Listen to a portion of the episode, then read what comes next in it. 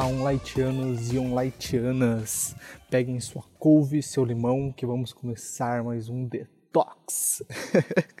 Aqui é o Robert e a desintoxicação dessa semana é focado no assunto pornografia. E é sobre isso que nós vamos conversar aqui, assim como muitas outras pessoas já nos trouxeram revelações, nos trouxeram dicas práticas, dicas espirituais, trouxeram a sujeira que existe por trás da pornografia. Hoje eu quero conversar com vocês sobre uma nova vida uma nova vida que está escondida. Por mais que a Bíblia fale muito sobre essa nova vida, o texto que eu escolhi para nós lermos juntos está em Romanos 6, começando no 12, que diz assim: Não deixem que o pecado reine sobre o seu corpo, que está sujeito à morte, cedendo aos desejos pecaminosos. Não deixem que nenhuma parte de seu corpo se torne instrumento do mal para servir ao pecado mas, em vez disso, entreguem-se inteiramente a Deus, pois vocês estavam mortos e agora têm nova vida. Portanto, ofereçam seu corpo como instrumento para fazer o que é certo para a glória de Deus. Sim, essa nova vida existe. Um pouco mais para frente, Paulo,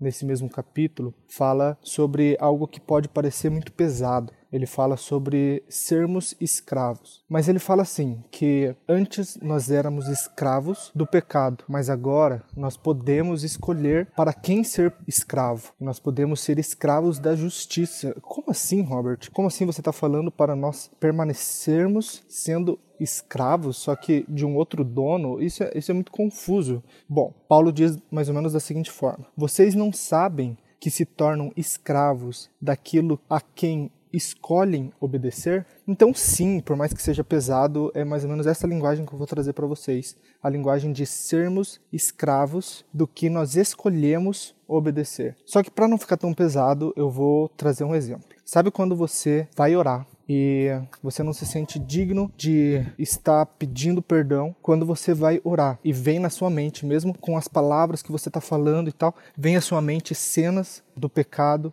vem imagens pornográficas na sua mente. Sabe quando você vai orar e você não se sente liberto naquela oração, você se sente preso mesmo tentando orar? Isso é você ser escravo do pecado. Mas agora vamos para um outro exemplo. Você já se imaginou frente a uma tentação ou frente a um ato de pecado, a ações pecaminosas, e você sentir angústia ao invés de prazer? Você sentir repulsa e nojo desse pecado e de tudo que está no meio daquilo? E, e mesmo você frente àquele pecado ou sendo impulsionado por algo para fazer aquilo, seja uma pessoa, um amigo, você está sendo impulsionado a fazer aquilo, você não consegue porque você se sente ruim ao ver aquilo e, e a única coisa que você quer fazer é orar para pedir perdão ou orar pelas pessoas que estão envolvidas naquilo. Isso é ser escravo da justiça. Nós somos escravos do que nós decidimos obedecer antes de nós encontrarmos a nova vida, antes de nós encontrarmos Jesus, nós não tínhamos essa possibilidade. Nós apenas éramos escravos do que nós conhecíamos, que são os desejos pecaminosos. Mas agora existe para nós uma possibilidade de nos tornarmos escravos do que nós escolhemos obedecer. E isso eu posso te dizer que é um processo. Não, não acredito que em todas as situações ou na maioria delas vá ser do dia para noite. Mas para cada novo dia em que você decidir obedecer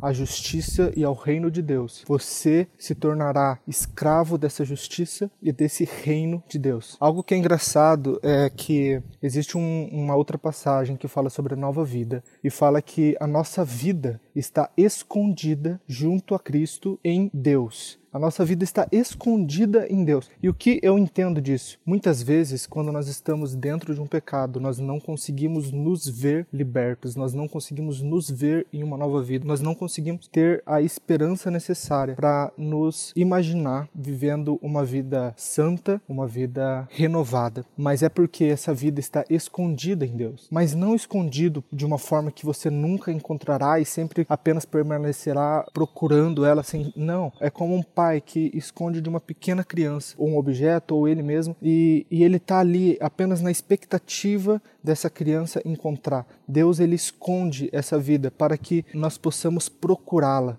para que nós possamos, vez após vez, procurar essa nova vida. E, e isso diz muito sobre uma vida de constantes descobertas. A vida com Deus, a nova vida que eu estou falando aqui, é uma nova vida que, que você permanecerá em constantes descobertas. Existe muita profundidade nessa vida e Deus a esconde ao seu lado para que sempre ele tenha algo novo para te apresentar, novas revelações. Então, se você não se vê nisso, é porque basta você procurar. Basta você procurar e você encontrará essa nova vida. Você se tornará escravo daquilo que você escolher obedecer. Essa nova vida existe, meu amigo, minha amiga. Se você é cristão, se você é cristã, então morremos com Cristo. Todos os nossos pecados morreram junto com Cristo. Só que se somos cristãos, então nós ressuscitamos com Cristo. Ressuscitamos junto com Ele para uma nova vida. Essa nova vida existe e você está prestes a vivê-la. Eu creio em nome de Jesus.